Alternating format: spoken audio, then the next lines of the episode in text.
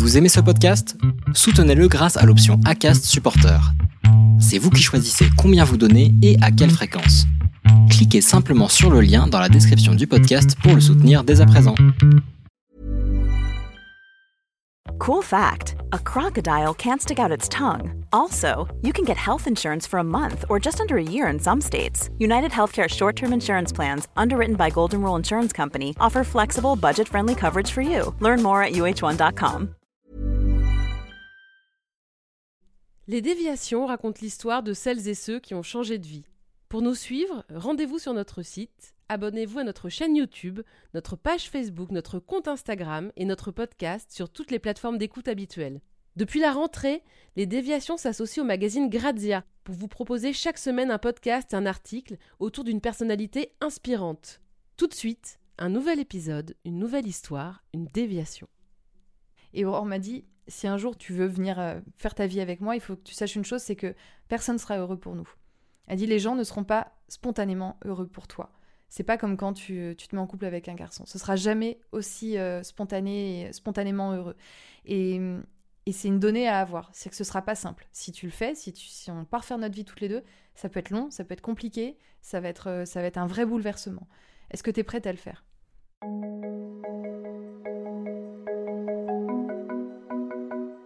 J'ai été très touchée par l'histoire de Marie-Clémence que j'ai découverte dans son livre On ne choisit pas qui on aime, sorti il y a 4 mois chez Flammarion.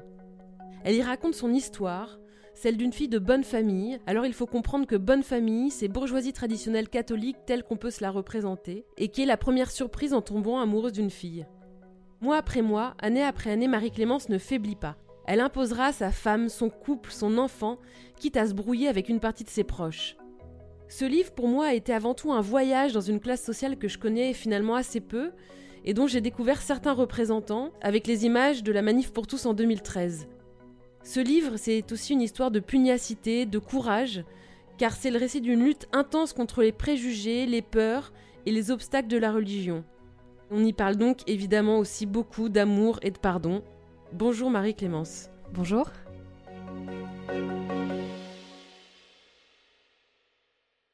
Je viens d'un milieu euh, plutôt bourgeois, catholique, euh, une fratrie de quatre enfants, des parents qui s'aiment, qui se sont rencontrés jeunes, se sont mariés vite, euh, etc. Une bonne famille, comme on dit chez moi, comme s'il y avait des mauvaises familles, mais en tout cas c'est un mot que j'ai toujours entendu.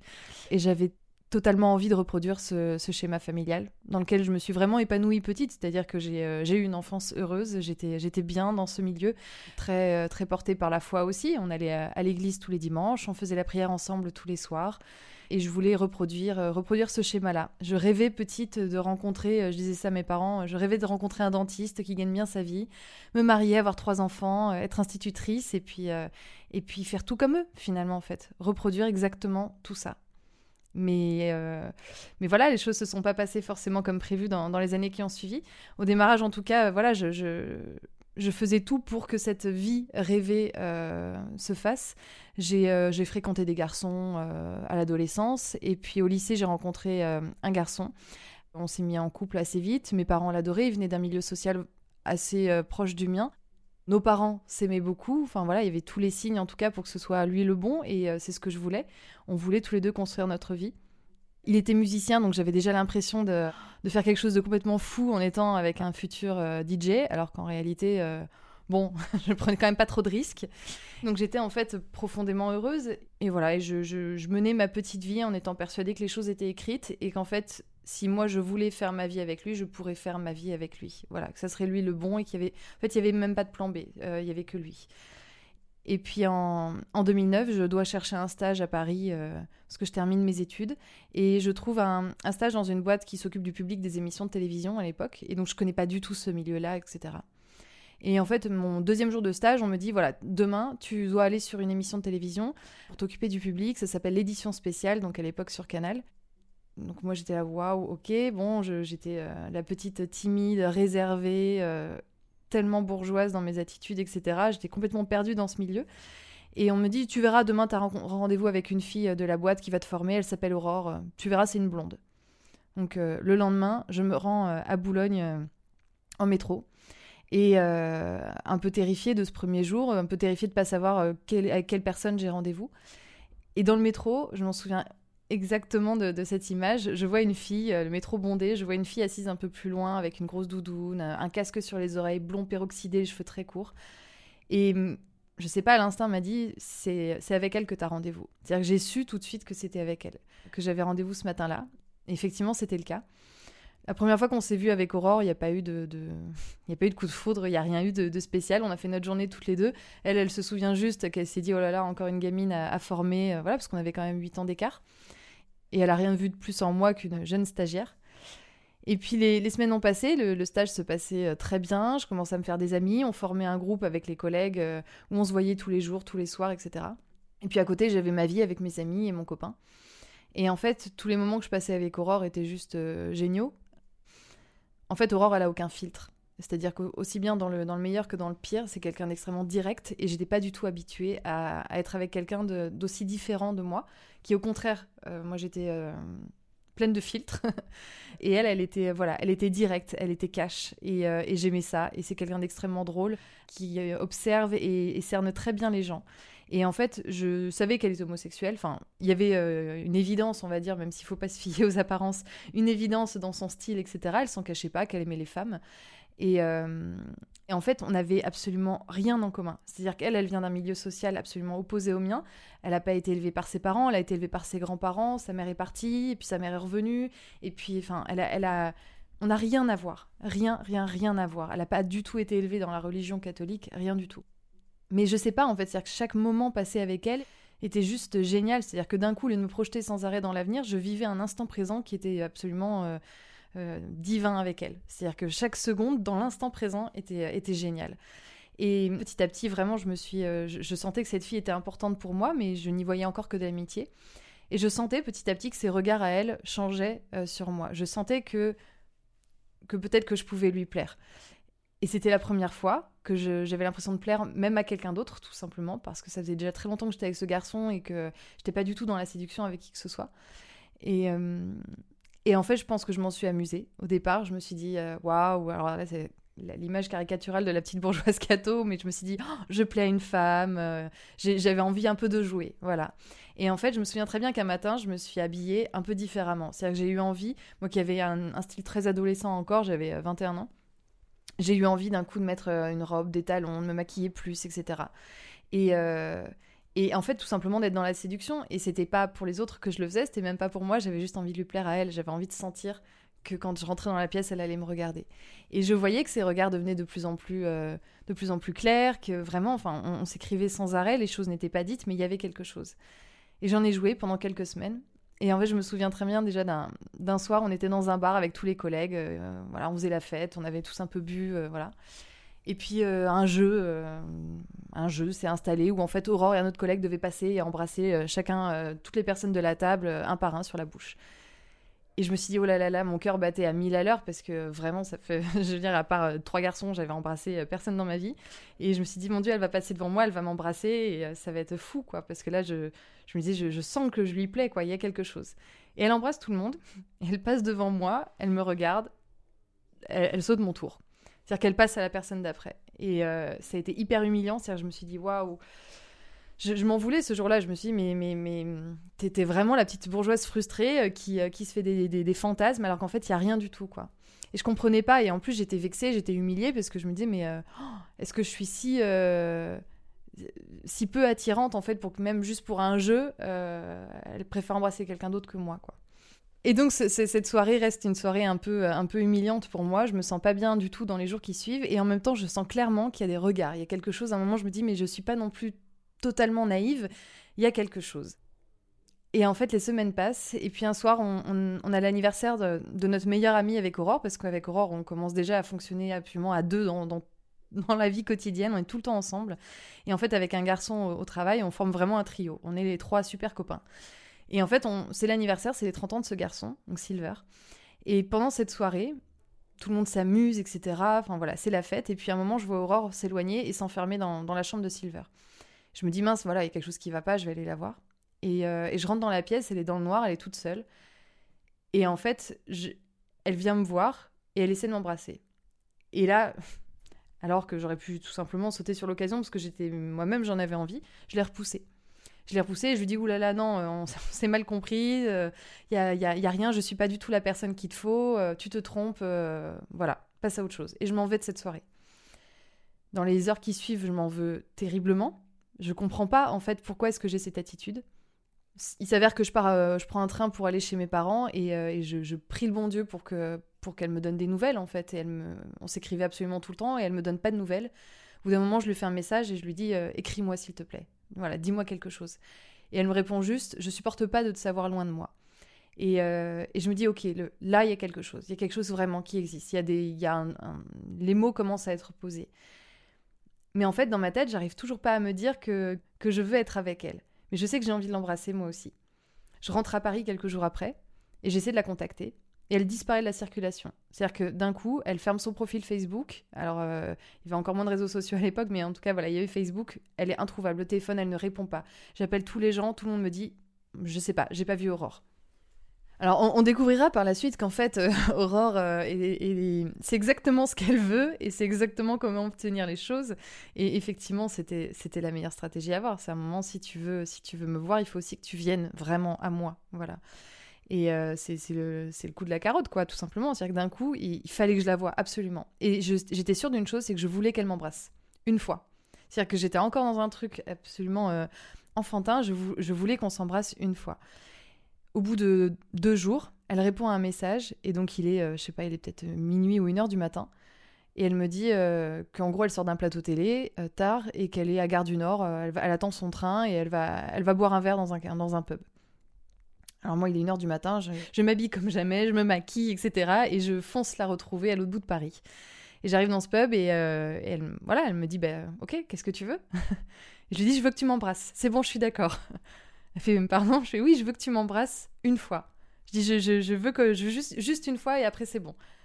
Elle fait non mais tu plaisantes. Elle me dit mais si tu m'embrasses une fois, tu m'embrasseras toujours. C'est pas, euh, il, s'agit pas d'une fois, ça se passe pas comme ça quoi. Elle m'appelait baby girl à l'époque parce que vraiment en fait j'étais, on a 8 ans d'écart, j'étais une gamine pour elle quoi. Et d'avoir des attitudes comme ça encore aujourd'hui, je me dis mais oui j'étais effectivement une gamine. À l'époque, je me sentais euh, très adulte euh, parce que j'avais une vie de couple installée depuis longtemps, etc. Et que mes copines étaient encore célibataires. Et moi, j'étais persuadée que je connaissais tout à l'amour juste parce que j'arrivais à tenir une relation depuis 5 ans. Alors qu'en vrai, aujourd'hui, avec le recul, je me dis, mais oui, j'étais vraiment une gamine. Et elle, elle allait avoir 30 ans, Aurore. C'est-à-dire que vraiment, il, y se passe des choses pendant cette dizaine d'années entre, entre 20 et 30 ans. Et, euh, et, Aurore me dit, non, non, non, on va pas s'embrasser, je vais pas t'embrasser, je t'embrasse pas une fois, ça se passe pas comme ça. Et en fait, ça me retournait complètement. C'est-à-dire que je savais absolument plus quoi faire. Et, euh, et en fait, notre relation a quand même repris. C'est-à-dire qu'à un moment, dans, les jours qui ont suivi, naturellement, on est revenus l'une à l'autre. Et on repassait du temps ensemble. C'est-à-dire que les gens commençaient même à dire Marie-Clémence et Aurore. C'est-à-dire qu'on était devenus comme un, comme un couple, en fait. Et on passait nos journées ensemble, nos soirées ensemble, et elle dormait même chez moi quasiment tous les soirs, parce qu'elle habitait en dehors de Paris, et on sortait le soir, elle dormait à la maison, on dormait côte à côte, le lendemain on pouvait passer notre journée toutes les deux euh, sous la couette à discuter, etc., à regarder des séries, on ne se touchait pas, il y avait absolument rien de, de, de, sexuel entre nous, mais on était tout le temps ensemble, et ça devenait insupportable d'être séparés, c'est-à-dire qu'on trouvait le moindre prétexte euh, pour, euh, pour être toutes les deux. Et de l'autre côté, je continuais de mener ma vie normale, si je veux dire. En tout cas, ma vie publique avec ce garçon, avec qui j'étais toujours bien. J'étais Aurore, elle savait que j'avais un copain, que je l'aimais, etc., que ça se passait bien, je comptais faire ma vie avec lui. Et je le voyais, lui, euh, deux, trois fois par semaine. Euh, voilà, euh, on passait nos week-ends de famille ensemble. Il venait, voir, il venait chez mes parents, j'allais chez les siens, chez les grands-parents, etc. Et j'étais persuadée que cette situation pouvait totalement fonctionner encore longtemps. Et en même temps, je voulais qu'Aurore m'embrasse. C'est-à-dire que j'avais un truc, c'était devenu une obsession, je voulais qu'on s'embrasse. Et je lui demandais toujours, je disais, embrasse-moi embrasse-moi. Et elle me dit non, non. Et j'en pouvais plus et ça m'énervait. Et elle me disait, mais le, jour où on va s'embrasser, ce sera pas euh, comme ça. Elle dit, le jour où on va s'embrasser, on s'en souviendra. Les choses se font pas à moitié. Et en fait, à chaque fois, je comprenais pas pourquoi est-ce qu'elle me frustrait autant. Alors qu'en réalité, elle faisait que poser des bases hyper importantes à notre relation. C'est-à-dire que ça a pas démarré, euh, ça a pas fait pchit en fait. C'est vraiment, c'était, euh, c'est solide aujourd'hui aussi parce que chaque petit détail comme ça a existé. Et en fait, les, mois ont passé. Un jour, un jour, on s'est embrassé. C'est-à-dire que je, je, saurais pas dire si c'était pas un moment euh, exceptionnel dans un restaurant, j'en sais rien, sorti d'un bar, euh, voilà. Juste, on était toutes les deux et, elle était là, elle m'a regardée, elle m'a embrassée. Et en fait, ça allait pas plus loin que ça, c'est-à-dire qu'on s'embrassait, on vivait quasiment ensemble. Personne dans notre entourage était au courant. C'est-à-dire que mes meilleures copines ne le savaient pas. Vraiment, personne ne le savait.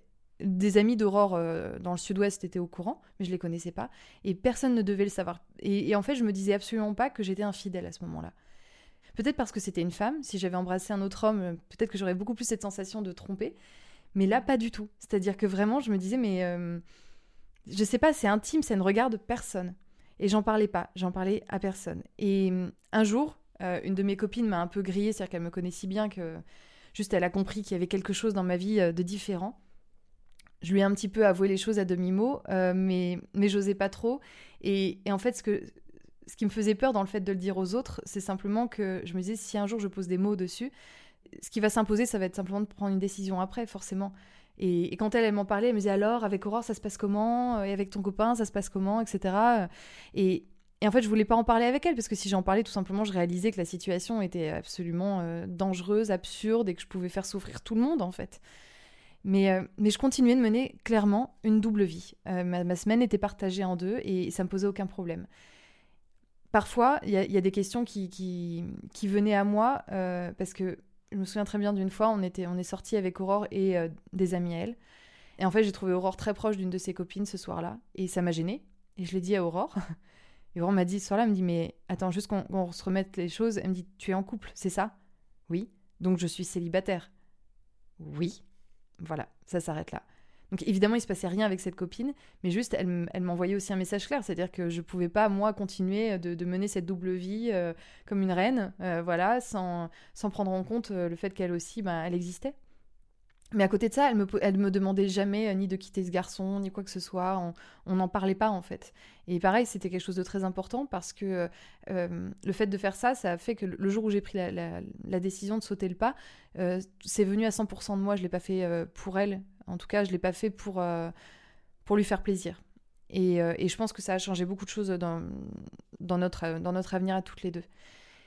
Et puis, euh, et puis un jour, en fait, donc Silver, qui était notre, notre super, super copain de l'époque, même lui était pas au courant, c'est-à-dire qu'on s'en cachait, souvent il nous taquinait, il sentait les choses, je pense que c'était c'était assez évident, à un moment, juste on transpirait l'amour, on était tout le temps, toutes les deux, c'était c'était juste évident. Donc il nous posait tout le temps la question, on, on voulait pas lui dire.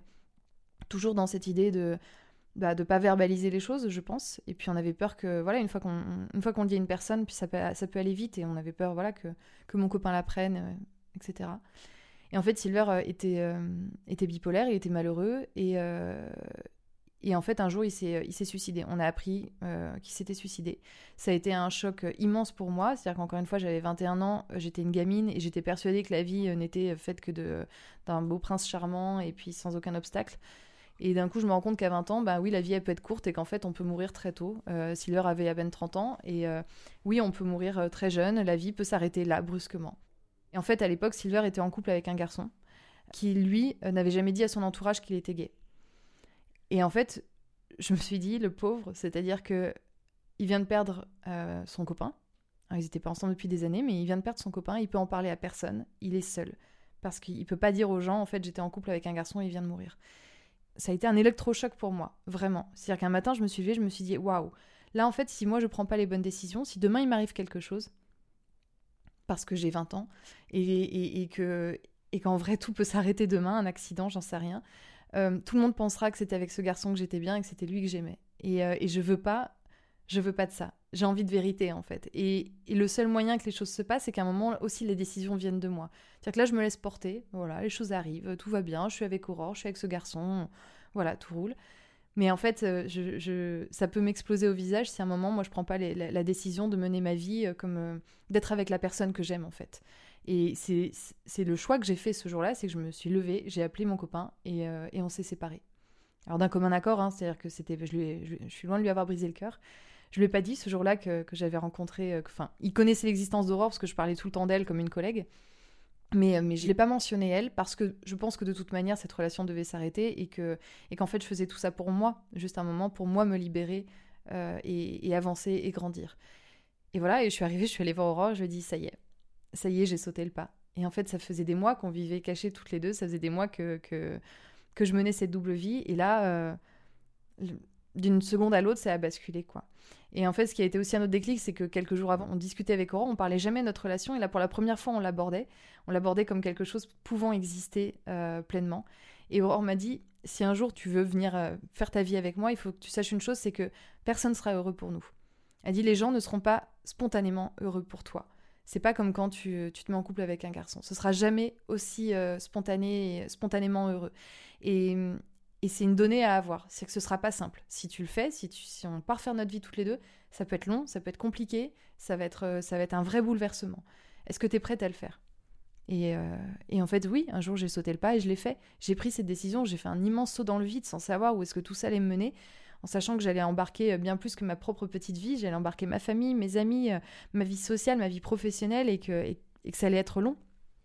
En fait, je, pense que c'est ma nature aussi. C'est-à-dire, quand j'avais rencontré ce garçon, déjà, j'avais annoncé ça à tout le monde. Et euh, puis, quand on est très amoureux, en tout cas, moi, c'est mon cas, quand je suis très amoureuse, j'ai envie de, le dire à tout le monde et j'ai envie que tout le monde le sache et j'ai envie que tout le monde aime cette personne euh, comme moi je l'aime, en fait. Et à aucun moment, je me dis, euh, OK, on peut faire notre vie toutes les deux et puis personne ne le saura ou je le dirai au fur et à mesure quand on me posera la question. Non, tout de suite, je me suis dit, je vais l'annoncer, j'ai envie de crier au monde que, que c'est elle que j'aime, quoi en fait, il n'y avait pas de demi-mesure. C'est-à-dire que je suis vraiment passée du, secret à une sorte de vérité euh, que j'ai éclaté au visage de tout le monde. Et voilà, et donc très vite, dès le lendemain, on a commencé à appeler nos amis, on les a vus, on, voilà, on est, quand on allait boire des, verres avec des copains, des collègues, on leur disait, bon bah voilà, Aurore et, et moi, on est ensemble. Ce qui est drôle, c'est qu'en fait, 90% euh, des gens étaient absolument pas surpris. Ils attendaient juste qu'un jour on, verbalise les choses, parce que c'était encore une fois une évidence pour beaucoup. Mes copines de lycée, etc., qui elles connaissaient pas Aurore, euh, ça les a juste fait beaucoup rire, je pense, parce qu'à l'époque elles se sont dit oulala, là là, mais qu'est-ce qu'elle nous fait la Marie-Clémence, la petite. Quand on faisait nos paris adolescentes, on disait toujours que je serais la première mariée avec quatre enfants, etc. Et en fait, euh, bah là, là, ma vie prenait clairement un autre tournant. Donc euh, ça les faisait juste rire, elles savaient pas du tout si cette histoire allait durer ou pas, et elles étaient juste curieuses et amusées. Moi, j'avais envie d'afficher tout de suite euh, notre histoire à tout le monde. Et, et, en fait, très vite, je me suis dit, bah, je vais l'annoncer à, ma famille. Il faut que je leur dise. Parce que je suis très proche d'eux. Euh, en tout cas, je pense que j'avais encore plus à l'époque ce besoin d'avoir leur, euh, leur accord, finalement. de ne pas avoir l'impression de faire quelque chose de caché ou de mal. Et en fait, chez moi, l'homosexualité, c'est un sujet qu'on n'abordait juste pas. Voilà. En fait, même la sexualité, de manière générale, est un sujet qu'on n'aborde pas dans ma famille et j'allais dire dans nos familles, les bonnes familles euh, catholiques. C'est-à-dire que c'est pas forcément quelque chose de tabou, mais on ne pose pas la question, c'est tout. On, ne parle pas de ça. Euh, et, l'homosexualité, forcément, encore moins. Moi, la seule image que j'avais de l'homosexualité, c'était la Gay Pride, une fois par an à la télé. Je me souviens très bien aux infos le soir, le dimanche soir, on regardait, on se disait, mais c'est quoi ça? Et puis, euh, mes parents étaient hyper mal à l'aise parce qu'évidemment, quand on voyait des mecs déguisés en bonne sœur en train de se rouler des pelles sur un char, ça faisait pas plaisir à la bonne famille catho qu'on était. Donc moi je me disais juste les homosexuels sont des gens euh, qui ont l'air sympas mais qui ont l'air euh, d'être dans la provocation forcément dans une sorte d'extrême. Il y a, y, a, y a, du militantisme là-dedans, en tout cas il y a quelque chose de, gênant, voilà. Et puis sinon l'homosexualité, bah, c'était voilà une de mes euh, une cousine de mon père que je savais en couple avec avec une femme, mais les choses n'étaient pas dites, c'est-à-dire que c'était une autre génération. Ça faisait 40 ans qu'elles étaient ensemble, qu'elles vivaient ensemble, mais on en parlait comme des colocs en fait. Et, et les mots n'étaient pas posés. Alors moi j'avais compris qu'elles étaient ensemble, mais on ne disait pas les choses. Et c'était tout. C'est-à-dire que j'avais juste pas d'informations sur l'homosexualité, donc j'en pensais ni du bien ni du mal. Et surtout, à ce moment-là, moi, je me considère pas comme homosexuelle. Je ne m'interroge pas sur ma sexualité. C'est-à-dire que beaucoup de mes amis me disaient, les premières questions, c'était Ah ouais, donc t'es lesbienne? Mais t'es bi T'es. Euh, je dis, mais non, enfin, j'en sais rien en fait. Je, juste, je suis amoureuse d'Aurore. il s'avère que c'est une femme, mais pour moi, c'est un, détail. C'est un détail de sa personnalité et de ce qu'elle est. Mais c'est pas du tout euh, une orientation sexuelle euh, vers laquelle je vais aller maintenant en fait. Et, et j'arrivais pas à répondre aux questions, aux questions des gens. Donc j'avais pas l'impression d'avoir besoin de faire un coming out en fait. Parce que euh, je révélais rien. Juste, je présentais la personne que j'aime. Voilà. Et, et c'est en ça que je me reconnaissais pas du tout, même à l'époque, dans dans l'image de l'homosexualité que j'avais euh, dans les séries, dans les films, euh, sur Internet, etc., dans les stars qu'on pouvait connaître. Euh, je, trouvais personne qui me ressemblait parce que pour moi, j'ai l'impression qu'il avait fait soit être homosexuel, donc en gros, l'image caricaturale de la Josie, une femme masculine qui déteste les hommes, etc., ou alors être hétérosexuel, la femme ultra féminine, à la peau douce, quoi je pensais pas du tout qu'il pouvait y avoir d'autres nuances et du coup je, je savais pas du tout où me positionner et en même temps j'avais pas envie de savoir où est-ce que dans quelle case je devais aller. Mais j'avais quand même ce besoin très vite de me dire il faut que je l'annonce à mes parents, il faut qu'ils sachent. Et ça a mis peut-être deux trois mois à peine euh, après l'officialisation de notre relation. Et je me suis dit, il faut que je leur dise, il faut que je leur dise, tout simplement parce que j'avais envie, ça me démangeait de parler d'Aurore en fait. J'avais pas envie de dire j'ai fait ci ou j'ai fait ça ce week-end, j'avais envie de dire on, on, enfin de, parler de nous en fait. Et un soir, euh, le, sujet de l'homosexualité euh, était abordé à table, je ne sais plus pourquoi, parce qu'il devait y avoir un fait divers ou j'en sais rien. Et euh, on en parlait comme ça en famille avec mes frères et sœurs et mes parents. Et j'étais très mal à l'aise et j'avais j'avais envie de le dire, envie de le dire. Le dîner est passé et puis j'étais dehors avec mon père qui était en train de fumer et il sentait qu'il y avait quelque chose qui n'allait pas. Il est venu me voir, il, me dit voilà, ça va? Je dis non, je, je, me sens, je me sens pas bien là. Il me dit c'est c'est les, sujets qu'on aborde là ce soir qui te, qui te mettent mal à l'aise. Euh. J'étais, oui, alors dans ma tête, c'était vraiment le moment où on compte jusqu'à 10, on se dit, allez, à 10, tu le dis, à 4, tu le dis, oh là là là là. Et j'arrivais pas, j'arrivais pas à sortir les mots, je savais pas comment verbaliser ça, en fait. Parce que j'avais pas envie de dire je suis homosexuelle, puisque c'était pas, c'était pas ça ma vérité. Et à un moment, je lui ai juste dit, voilà, je vous parle beaucoup d'Aurore, parce qu'effectivement, je, bah, je pense que je pouvais pas m'en empêcher, je parlais en fait tout le temps d'elle, comme une collègue et amie, mais je parlais tout le temps d'elle. Je lui dis voilà, Aurore, c'est plus qu'une collègue, c'est plus qu'une amie. Euh, en fait, on, est en couple, je suis amoureuse d'elle. Et euh, mon père m'a dit écoute, euh, il, avait, me dit on n'est pas surpris. Il dit la manière dont tu parlais d'elle, là, ces derniers mois, était tellement intense qu'à un moment, on s'est interrogé avec ta mère sur, sur la, nature de votre relation. Il m'a dit tu sais, il y a, ce qu'on veut pour son enfant. Il y a ce qu'on projette en lui, ce qu'on aimerait qu'il soit. On, met toute notre énergie à donner une éducation pour qu'il devienne quelque chose, quelqu'un. Et puis, est-ce que notre enfant est vraiment? Il, m'a dit, c'est pas parce que tu n'es pas celle qu'on avait voulu euh, que tu sois qu'on va moins t'aimer. Euh, en fait, notre amour en tant que parent, il est inconditionnel, vraiment au sens propre du terme. Il n'y a pas de condition. On t'aime de la même manière, euh, même si tu es avec une femme. Et en fait, son discours, il était très il était très honnête, c'est-à-dire qu'à aucun moment il me dit waouh, je suis ravie pour toi, je suis hyper heureux, tu es en couple avec une femme, c'est génial. Il va pas se cacher non plus de son inquiétude, mais il me rassure de son amour euh, à l'instant T. Et c'est de ça dont j'avais besoin en fait, simplement savoir que qui que je sois, j'allais être aimée euh, par mes parents et ma famille.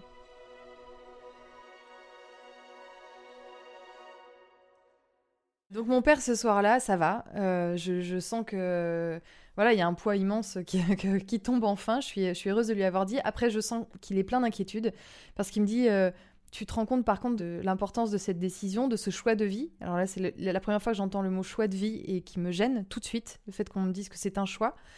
Il me dit, tu te rends compte que tu vas devoir dire adieu à ta vie de, mère de famille, euh, le fait de pouvoir euh, épouser quelqu'un, etc. Alors à l'époque, on parlait pas encore de PMA, on parlait pas de mariage pour tous, mais dans ma tête, il était déjà hors de question de dire adieu à tout ça, en fait. Mais je me suis dit, bon, on va faire les choses étape par étape. Oui, oui, papa, d'accord. Et en fait, ce soir-là, dans la nuit, je me retourne et je vois que ma mère, en fait, euh, écoute la conversation dans un coin. Et, et en fait, là, je vois sur, sur, son regard qu'elle n'a pas du tout la même réaction. En fait, elle est en larmes et elle va pas bien du tout. Et elle est vraiment en état de choc. Pareil, avec mon père, il s'était interrogé à un moment, mais de là à l'entendre, je pense qu'il y, y a, quelque chose. Et elle, euh, elle, elle, vit très très mal euh, cette annonce. Elle le vit très mal même dans les, les semaines et les mois qui suivent. Parce qu'elle ne comprend pas. Elle me dit, je suis ta mère. Euh, c'est moi qui t'ai faite, je te connais, tu n'es pas homosexuel. Et elle ne comprend pas le fait que j'ai pu aimer des hommes et un jour aimer une femme. Elle ne comprend pas que je puisse ressentir de l'attirance pour cette femme. Et, vraiment, pour elle, c'est, elle me, elle, elle me parle vraiment de choix. Elle pense que c'est une question de volonté. C'est-à-dire que si je ne veux pas aimer Aurore, je peux ne pas aimer Aurore. Je dis mais je ne choisis pas en fait. C'est, je n'arrive pas à vivre sans elle. C'est pas une décision que j'ai prise quoi. Et elle voit aussi le regard des gens. Elle voit, en fait, elle voit une décision euh, totalement assumée de vouloir me marginaliser toute ma vie. Et elle ne comprend pas. Et je pense qu'elle est inquiète. Elle est inquiète du regard de, sa famille, qui euh, ses parents sont extrêmement catholiques, pratiquants, euh, voire intégristes. Et, elle se dit mais tout le monde va nous, tomber dessus. C'est-à-dire que là, c'est une catastrophe ce qui se passe. Et elle me dit, tu peux pas comprendre. Tu n'es pas mère, tu ne peux pas comprendre ce que je ressens. Et ça m'énerve parce qu'évidemment, c'est un argument contre lequel je ne peux rien faire. oui, non, je suis pas maman, je peux pas comprendre ce que tu ressens. Mais à chaque fois, je lui dis, en fait, mes discours sur l'amour, sur le fait que juste on tombe amoureux d'un être et pas d'un, pas d'un sexe, c'est, elle ne le comprend pas. Avec le recul, je pense aussi que euh, quand euh, une femme euh, dans nos familles annonce qu'elle est avec un garçon, qu'ils vont se marier, etc., on pense pas à sa vie sexuelle. C'est-à-dire que c'est quelque chose euh, comme si, euh, hop, ils ont des enfants un jour, c'est merveilleux, ma fille a eu un enfant, euh, comme si tout ça venait du Saint-Esprit en fait. C'est-à-dire qu'évidemment, ils, sont bien au courant de comment ça se passe, mais on, ne se projette pas dans la vie sexuelle de son enfant. C'est pas quelque chose qu'on a envie de savoir et on, l'ignore. Quand notre enfant annonce qu'il est homosexuel, tout de suite on imagine. Et moi, je sais que c'est ça qui, qui, se passe dans sa tête. Elle me dit, mais euh, je sais qu'elle se dit, mais c'est-à-dire qu'elle embrasse une femme, c'est-à-dire qu'elle a des rapports avec une femme, ça veut dire qu'il y a une attirance physique. Et je pense que l'homophobie, en tout cas dans certaines familles euh, comme, comme la mienne, elle vient aussi de ça. C'est-à-dire que c'est en fait l'homosexualité est sexualisée. Et c'est justement aussi ce que je vois au quotidien à ce moment-là, c'est-à-dire qu'en l'annonçant à des copains, je sais que tout ça est, fait euh, sans malveillance, quasiment 9 fois sur 10, on m'interroge sur ma sexualité avec Aurore. Et, ça me surprend vachement parce que je me dis, mais ça fait 5 ans que je suis avec un garçon, vous m'avez jamais posé la question. Jamais vous m'avez dit, alors comment ça se passe, euh, alors qu'est-ce que tu ressens, etc. En fait, ça me gêne pas. Donc au départ, je réponds par politesse, j'explique. Puis à un moment, je me dis, mais pourquoi je fais ça en fait? Pourquoi je, je, je, suis là à, justifier ma vie sexuelle alors que alors qu'on n'a jamais posé la question aux autres, qu'on pose pas la question aux filles qui sortent avec des mecs? Et pourquoi est-ce que moi je dois me justifier de ça? Et en fait, je comprends vraiment qu'il s'agit de ça en fait. L'homosexualité, il y a vraiment la notion de sexualité dedans. Et, c'est ça qui perturbe beaucoup euh, ma mère en fait. C'est-à-dire que d'un coup, elle, me voit comme une femme à part entière qui peut ressentir du désir. Et, c'est ça qui est compliqué. Donc dans les semaines et les mois qui suivent, notre relation, elle est, elle est euh, extrêmement compliquée parce qu'elle souffre beaucoup et je sens que je la fais énormément souffrir. Et, en fait, quelque chose vraiment né en moi, c'est la culpabilité. En fait, je me dis, je, je, suis en train de, de rendre ma mère malheureuse. Et on n'aime pas voir ses parents malheureux, on n'aime pas voir sa mère pleurer. Et, mais je me dis que ce qu'elle veut, je ne peux pas lui donner. Je lui dis, je, je, ferai tout ce qu'il faut pour que tu sois heureuse, mais ça, j'y arriverai pas. Je peux pas quitter Aurore. Je, je l'aime, en fait. C'est comme ça. Mes frères et sœurs, eux, réagissent avec beaucoup de bienveillance. On est tous assez proches en termes d'âge, donc euh, c'est pas un sujet qui est tabou. Euh, ils apprennent que je suis avec Aurore. Bon, ok, on va rencontrer Aurore. Ok, cool. En tout cas, ils se posent peut-être des questions, ce qui est normal, mais, mais ils me les posent pas. Euh, par contre, avec mes parents, vraiment, c'est compliqué. Mon père, lui, passe son temps à me rassurer de son amour, me rassurer de son amour, mais je sens aussi qu'il est complètement paniqué à l'intérieur. Et, et, voilà, et donc au départ, je, je continue d'aller chez mes parents seuls, sans Aurore j'ose pas demander, alors que jusqu'à il y a encore quelques mois, je venais euh, avec mon copain régulièrement, que mes, mes sœurs viennent avec leurs copains de l'époque euh, sans être plus engagées. Et, je sens que, que c'est une étape qui, qui, peut être vraiment compliquée, c'est-à-dire qu'ils n'ont pas, ils pas envie de la rencontrer. Et à un moment, je me dis, euh, il faut y aller, quoi. Je, je, je, sens que je leur demande une fois, je peux venir avec Aurore? Je sens que c'est compliqué, ah, tu sais, non, on n'est pas prêt, machin. deux fois, trois fois, quatre fois. Au bout d'un moment, je leur dis Ok, je viendrai plus si je ne viens pas avec Aurore. C'est-à-dire que je... Ils me disent non mais il n'y a pas de souci hein, sur le fait que tu sois avec une femme, on l'accepte, etc. Mais par contre, j'ai pas le droit d'exister à part entière avec elle. Je leur dis mais moi en fait je suis une personne entière, Aurore fait partie de ma vie et de moi. Je n'existe pas à moitié pour vous puis à moitié pour les autres. Donc si je, si je viens, je viens avec elle. Donc en gros, je fais à ce moment-là, ce que je déteste faire, c'est une forme de chantage en fait, tout simplement. Je leur dis voilà, si vous voulez me voir, voilà comment ça se passe. Et euh, eux sont hyper blessés par cette attitude, ce qui est normal parce que c'est euh, dur et puis qu'on n'a pas l'habitude de fonctionner comme ça dans ma famille. Mais bon, ils lâchent vite l'affaire finalement.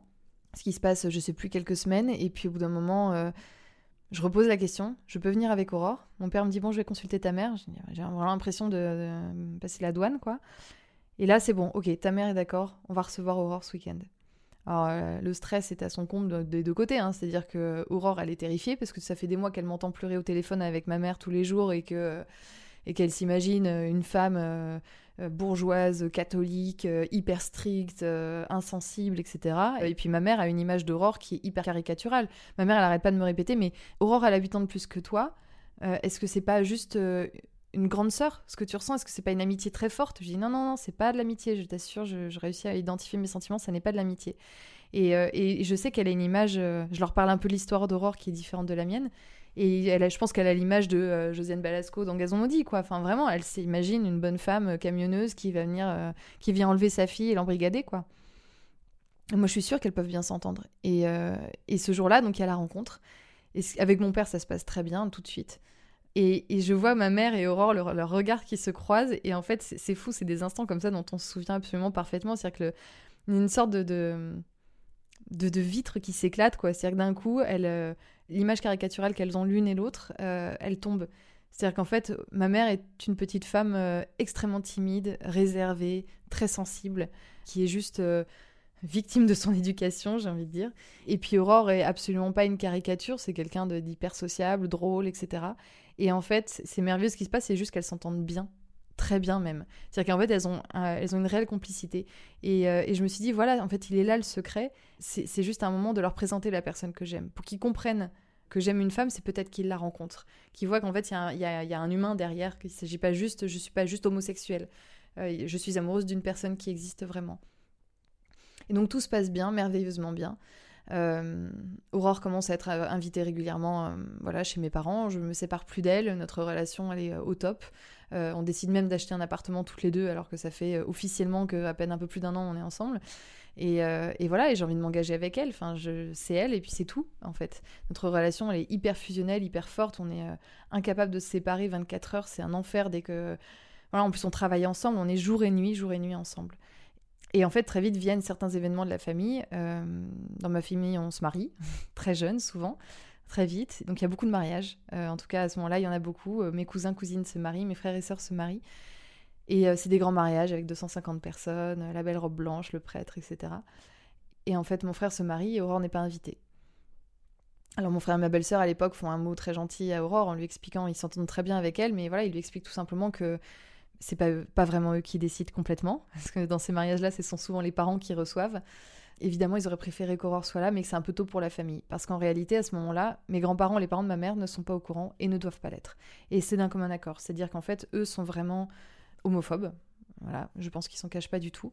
Et, et il faut absolument pas qu'ils soient au courant parce qu'ils vont nous tomber dessus et que ça va être la catastrophe.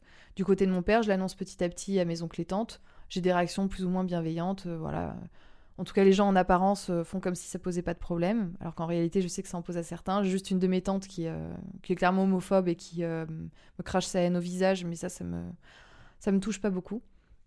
Et donc voilà, mon frère se marie et Aurore ne peut pas être invitée parce qu'en fait, c'est pas possible. Il y a mes grands-parents, il y a trop de gens qui sont pas au courant, etc. Et là, c'est la première fois que sur cette photo de famille au mariage, j'ai la sensation que quelque chose cloche. C'est-à-dire que mes sœurs sont avec leurs copains ou fiancés de l'époque, mon frère est avec sa femme, et moi je suis toute seule au bout comme si j'étais célibataire. Et, je me dis, mais en fait, non, je ne suis pas célibataire, je suis amoureuse et en couple. Et là, c'est totalement injuste ce qui se passe. Et je souffre énormément de cette situation. Ma sœur, ma plus petite sœur, se marie peu de temps après et la situation se répète. Et là, je commence vraiment à mal le vivre. C'est-à-dire, je comprends pas du tout euh, le fait que eux puissent accepter Aurore au quotidien, etc., comme vraiment une belle sœur. Ils s'entendent hyper bien, voilà. Mais en tout cas, en apparence, euh, c'est pas possible dans, dans notre vie mondaine. Euh, je sais aussi que cette décision, elle vient pas de mes frères et sœurs, elle vient euh, de mes parents et, d'un. En fait, on n'aborde même pas trop le sujet, c'est juste un commun accord. Il faut pas bousculer, il faut pas, euh, il faut surtout pas mettre le bazar dans la famille. Et j'en souffre, j'en souffre de plus en plus et je le supporte plus. Et mes grands-parents, pendant tout ce temps-là, sont pas au courant. Aurore et moi, on décide de, de se paxer assez vite juste à l'époque, pour moi, je me dis, bon, c'est des fiançailles, hein, de toute façon, le mariage va bien passer un jour et euh, je rêve toujours de mon grand mariage avec ma belle robe, etc. Je dis pas adieu à mes rêves de petite fille, euh, mais euh, je me dis, bon, bah, je vais prendre le Pax, hein, c'est toujours ça. En 2011, on se paxe avec Aurore, donc pour nous, euh, voilà, c'est en fait c'est une première étape parce qu'on est propriétaire d'un appartement, qu'on a envie de se protéger légalement, et moi j'ai envie de savoir que voilà, si demain il m'arrive quelque chose, tout simplement, euh, euh, tout ça ne, ne, parte pas en fumée, et je, veux qu'Aurore puisse hériter de ma part, quoi, tout simplement. Et c'est vraiment juste une décision qu'on prend qui est symbolique, mais en vrai, le jour de notre Pax, j'ai trois copines qui sont, qui sont là, on est à la mairie du 18e à Paris, et puis ça dure 4 minutes, quoi c'est pas c'est pas une, grande fête. Je rêve toujours autant de me marier à ce moment-là. Et euh, très vite, le sujet de la manif pour tous euh, approche. En fait, le mariage pour tous déjà approche, pardon. Euh, François Hollande est, élu. et puis, je commence à espérer, à me dire, ah ouais, peut-être qu'on va pouvoir se marier. Peut-être que je vais pouvoir avoir réaliser ce rêve de petite fille. Et, et en fait, je me dis, bon, bah voilà, le, mariage pour tous, ça va être. Euh, on va en débattre pendant deux semaines et puis ce sera terminé. Et voilà. Et en fait, je me rends compte que non, ça se passe pas du tout comme ça. Il y a les manifs pour tous, la manif pour tous qui s'organise. Je me souviens très bien de, le, jour de l'annonce de cette première manif. Je dis, oh, écoute, je, je veux pas être devant la télé toute la journée à regarder euh, ça sur BFM, je, je, ça va pas aller. On va aller au cinéma, on va aller s'enfermer toute la journée, je veux pas voir ce qui va se passer. Toute la journée, on s'enferme au cinéma et je rentre le soir à l'appartement, on allume la télé. Et là, je vois les chiffres et je vois la foule dans la rue. J'allume mes réseaux sociaux et là, je vois euh, mon fil Facebook euh, qui est euh, envahi. En tout cas, c'est la sensation que j'ai qu'il est envahi de propos anti-mariage. Et je vois des membres de ma famille, des cousins, des cousins issus de Germain, etc., des oncles et tantes, qui font des selfies tout sourire au milieu de la manif. Et en fait, c'est un choc immense parce que pour la première fois, je me sens vraiment rejetée par mon propre nid. C'est-à-dire que je comprends pas. Je me mais enfin, on, s'entend bien. enfin, ça se passe bien. Vous aimez bien Aurore. Pourquoi vous faites tout ça? C'est tellement violent. Et, et, je les comprends pas et je suis, je suis sous le choc parce que d'un coup, en fait, ma belle histoire avec Aurore, qui était juste une histoire d'amour formidable, comme plein de, plein de gens en vivent, mais qui est quelque chose que je trouve absolument merveilleux et je, je suis sur un petit nuage malgré les obstacles avec mes parents, mais je sais que c'est une étape qui est nécessaire. Je suis sur un nuage, mais d'un coup, il s'agit plus juste d'Aurore et Marie-Clémence, il s'agit d'Aurore et Marie-Clémence comme un couple homosexuel mis euh, dans des statistiques, dans des chiffres, dans une théorie, quoi. C'est-à-dire qu'il n'y a plus d'humains. On parle des homosexuels, des gays, des lesbiennes, et, les propos sont d'une violence inouïe. C'est-à-dire que vraiment, j'allume la télé, je vois les débats et je me dis, mais pourquoi on invite ces gens? Pourquoi est-ce qu'on les laisse parler? Et ils sont où, les gens comme moi, les, homosexuels? Pourquoi est-ce qu'ils parlent pas? Pourquoi ils se défendent pas? Qu'est-ce qui se passe là? C'est, Et en fait, c'est surtout que ça dure dans les mois et les semaines qui suivent. Je me dis, bon, ok, une manif, je l'encaisse deux manifs, trois manifs. Et en fait, je me rends compte qu'ils se donnent rendez-vous tous les dimanches, que c'est infini, c'est-à-dire qu'il s'écoule quasiment un an pendant lesquels on encaisse très régulièrement des manifs qui durent. Puis il y a ceux qui vont veiller euh, la nuit, c'est-à-dire que j'ai des cousins qui vont veiller, quoi. Ils vont, euh, comme à l'époque, il y en avait qui étaient au pied des invalides avec leurs bougies à prier jour et nuit pour pas que la, loi passe, quoi. Et, ils font partie de ces gens-là. Et je, en fait, je suis un peu en état de choc, vraiment, à ce moment-là. Je, je les comprends pas. Et en fait, euh, bizarrement, je les défends auprès de mon entourage. C'est-à-dire que mes copains, Aurore, etc., tout le monde est dégoûté par ces cathos qui donnent une image en plus, mais catastrophique euh, de l'Église catholique.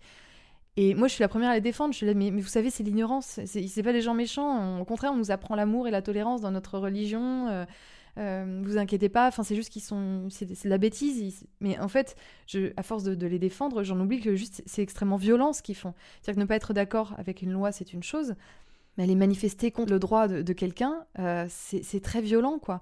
Et en fait, à ce moment-là, je me dis, mais euh, et, tous ces gosses-là que je vois manifester, il y a peut-être un qui est, qui est gay et qui n'ose pas le dire à ses parents, et en fait, en ce moment, il est en train de manifester dans la rue, quoi. Il est bien dégoûté et il se dit qu'il va se passer quelques années avant qu'il l'annonce à ses parents. Et, je suis triste pour ces gens-là parce que je me dis, mais tous ces secrets de famille, là, vous vous, foutez du monde ou quoi? Enfin, euh, je, connais tellement d'homosexuels dans ces familles qui, qui juste le disent pas et qui sont là en train de manifester, mais vous, enfin, arrêtez de mentir, arrêtez de, donner une image parfaite. Vous n'avez pas plus le droit que moi de fonder une famille. Vous n'êtes pas des parents parfaits. Ces familles parfaites n'existent pas. C'est pas parce que vous êtes bien en rose et bleu avec des enfants qui sont blancs, euh, blonds et blancs que vous êtes parfait, quoi. Et, et, et en plus, ces gens-là, je les vois dans des événements de famille, des mariages, etc. Et, ça se passe bien parce que j'ai pas envie d'aborder le sujet. Je vais pas euh, m'énerver en plein mariage à dire eh, toi je t'ai vu, t'es allé manifester, c'est horrible ce que tu fais. Mais il y a y énormément de gêne à ce moment-là. Et je sens qu'il y a une montée vraiment de l'homophobie. Euh, je, le sens, les, regards sont, différents et ils, ne viennent pas. Donc, si je m'attendais à ce qu'ils réagissent comme ça, c'est-à-dire que je souffre moins des remarques dans la rue euh, de l'homophobie. Voilà, des mecs qui crient euh, les où ça va, un mec, ça vous manque pas. Enfin, ça, c'est de la bêtise, c'est débile. Je souffre par contre du rejet de ma propre famille, là. Vraiment, là, j'en souffre profondément. Et ce que vous faites, c'est extrêmement violent. Vous avez beau manifester avec le sourire, c'est bien plus violent que des insultes dans la rue. Et, voilà, et donc je, le vis, je vis très mal. Je ressens aussi, voilà, quand, euh, par exemple, avec Aura, on est invité à des mariages, j'ai le souvenir que certains, euh, ça vient toujours d'hommes d'ailleurs, ils serrent la main à Aurore, quoi. Ils me font la bise, ils serrent la main à Aurore. Je me dis, Alors, Aurore, n'a pas un style, euh, si on peut dire féminin, elle s'habille en pantalon, elle met pas de robe, de talons, de maquillage, mais elle ressemble pas à un mec. Euh, on va pas, euh, en tout cas tous ceux qui la connaissent le diront, elle ressemble absolument pas à un homme.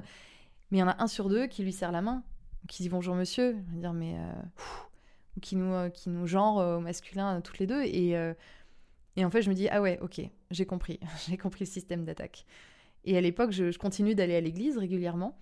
Et en fait, je commence à, entrevoir dans certaines homélies de prêtres des. Euh, bah voilà, c'est le sujet de l'actu, hein, donc tout le monde en parle. Et puis il commence à y avoir des petites phrases euh, claires sur l'homosexualité, des invitations à aller manifester. Je reçois des tracts à la sortie de l'église, une fois, deux fois, trois fois.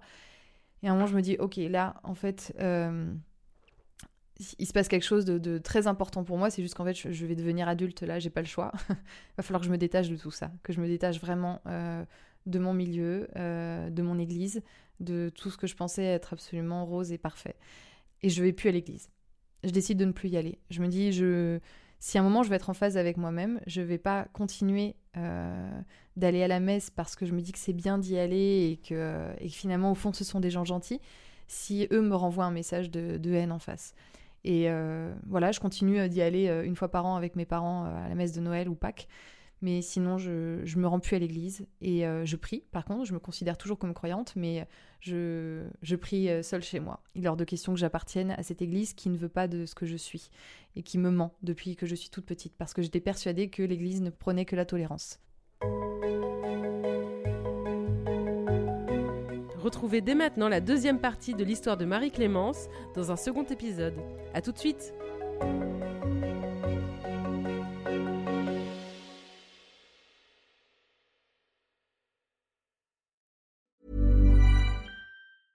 Normally, being a little extra might be a bit much, but not when it comes to healthcare. That's why United Healthcare's Health Protector Guard fixed indemnity insurance plans, underwritten by Golden Rule Insurance Company, supplement your primary plan so you manage out of pocket costs. Learn more at uh1.com.